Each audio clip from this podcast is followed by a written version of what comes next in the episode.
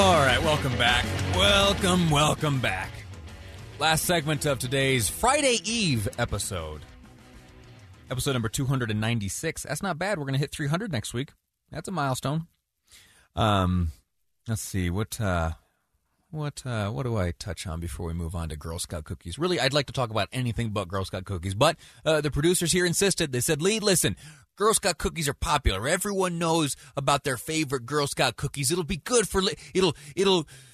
It'll foster listener engagement. Folks will think about the that time when they were young, maybe as a, a young Girl Scout themselves, uh, toting that wagon up and down the street, selling Girl Scout cookies to their uh, friends, neighbors, and family, or or when they would bring the, the order form to to school and they'd bug all their teachers uh, for uh, orders, and the teachers would very nicely, as they do every year, buy one box from this one, buy one box from that one. And then a few months later, a few months later, right? It takes forever to get those. A few months later, the, the cookies arrive, or no, it's it's quick. Okay. A few months later, the cookies arrive.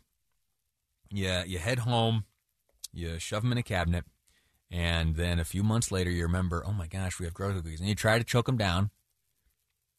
All right, am I am I only ex- am I only describing my own experience?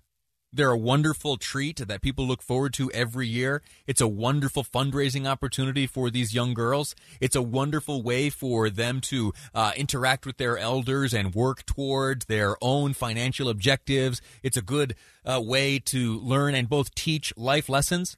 That, that I should look at it that way. No, yeah, well. All right, listen. Before we get into before we get into uh, Girl Scout cookies, which we will, uh, let me try to uh, burn through a few more minutes here so I don't have to spend too much time talking about Girl Scout cookies. Uh, a question comes through the uh, the Utah Community Credit Union text line. Uh, oh, which by the way, if you want to weigh in on this Girl Scout cookie stuff, which is which one's your favorite? Uh, five seven five zero zero is the number. A question came through over the commercial break asking, How do I access archived programs? I want to listen to Carole Mikita on Live Mic today. First off, great question. And second, uh, you chose just the right segment to, to go back and listen to. If there was a highlight from today's program, it came at just after one o'clock. I welcomed here in studio uh, Carole Mikita. It was a wonderful honor to speak uh, with her. And the topic of our conversation stems from that documentary that is currently on Netflix. It's uh, three episodes, about an hour long each. Uh, it's titled Murder Among the Mormons, and it is essentially the Mark Hofmann story. If you uh, you know, if you've had occasion to see it, you know, or if you remember back from uh, those days in the 80s when uh, this region really was uh, on edge. There were bombings, uh, lives were lost. It was a heartbreaking thing. And then when the layers of the onion started getting peeled back uh, and you got to understand what was exactly happening, oh my gosh. I mean, it, it rocked this place.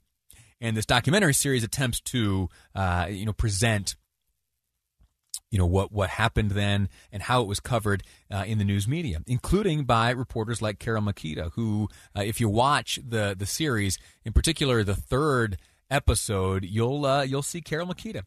Uh, and she delivers some news on what was going on, uh, specifically with relation to the then wife of uh, Mark Hofmann. One of her uh, assignments was to uh, to follow her, and she talked about that uh, during today's program. And so, go back. You can you can access the archived episodes by uh, well there are a couple ways to do it. First off you can download the ksl news radio app. It's powered by any hour services and there's a, a feature there to go back and listen. You can also you can oh, excuse me.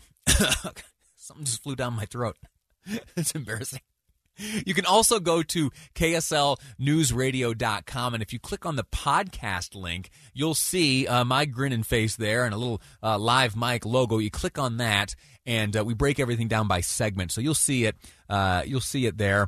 Uh, what, what, I'll do is because I, I, anticipate there'll be a lot of interest uh, in this segment once it is podcasted, which will happen in the next few hours or so. Here, I'll, I'll link it to my Facebook page. so later on tonight, uh, when you get home and you're uh, trying to fall asleep and you've got the cell phone up there in your face, make your way over to the Lee Lonsberry Facebook page. Uh, of course, click like because you know numbers are good for me, and then uh, I'll, I'll have shared by then, hopefully, a link to the Carole Mikita conversation. So many ways to get access to it. Uh, thanks for uh, the question you've asked here.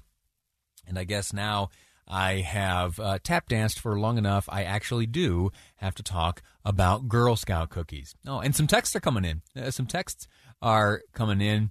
Um, here's one just uh, just to get on top. It says my favorite Girl Scout cookie is the Samoa uh, best by far. You know what? You you're not the only person to text in and claim that the Samoa is their favorite. A number of folks have texted in with that, and oh my gosh, I'm so embarrassed. So the here's here's what kicked off this topic. The Los Angeles Times has assigned their food columnist to put together this very complex ranking system which looks at two features of the Girl Scout cookie. It looks at taste, makes sense. But it also it also looks at whether or not freezing them enhances the eating experience. Yeah, uh, and, and so in this visual representation of how uh, you know how well each of the Girl Scout cookies fared when asked when people were asked about which one tastes the best and which one do you most enjoy frozen. Oh my gosh, Samoas ends up being uh, the best tasting and the one that is the most enjoyable when frozen, the Samoa. I can't stand coconut, so I don't understand what all you lunatics are thinking about uh, when you're eating these Samoas and say, "Oh, this is uh, uh, this is wonderful and tasty." No, I'm sorry. Uh, caramel delights is that another name they have for them? Okay, very good. Uh, let's see. If you look strictly based on whether or not they are good uh, frozen, thin mints up at the top of that list, followed by uh, lemonades. Which one's lemonade? Lemonade's a Girl Scout cookie? Uh, I've never had that one. Toast Yays. That's another one I've never heard of. Uh, Toffee Tastic. That's that's creative. Girl Scout S'mores version two. Oh, okay, I gotcha. Um, oh, here's the, okay. This one is the one that I do like. I do like the tag along. Is that how you call it? It's a kind of like a peanut buttery thing. There's like a cookie and a dollop of peanut butter, and they uh, drench the whole thing in chocolate that hardens. And uh, yeah, I, I know, I know it develops like a waxy substance on the outside. Uh, but you know, when I have made my way through all the rest of the snacks in the Lonsberry snack cupboard, and the only thing that's left is uh, tagalongs, I, I can I can choke down uh, about two rows of tagalongs and be okay. That's all right. Um, oh, you know what though? there is a there is a Girl Scout cookie that I really like. I'm kind of going through visually these, so I'm you know sharing my thoughts on each one as it comes up. Uh, I like the shortbreads. I like the shortbreads a lot. I like cookies you have to dip in milk, and that's when I'll, I'll dip in milk. Anyway, have I talked enough about Scout cookies? Am I, am I good now, producers? Have I checked the box? Have I uh, produced good uh, radio here by talking about Girl Scouts? Let me, I'll, I'll, tell you what. Here's what I'll do. I'll, I'll invite folks one last time to uh, offer up their opinion. Which is the best Girl Scout cookie? 57500. It's the Utah Community Credit Union text line.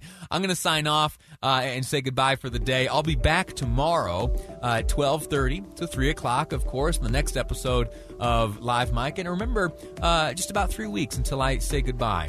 Uh, I'll talk more about that tomorrow, but uh, I'm going to be hanging things up on uh, April 2nd will be my last episode here. And so let's make these uh, last three weeks uh, pretty good and special, okay? I'll meet you right back here tomorrow at 1230. Now, it's time for the great Jeff Caplan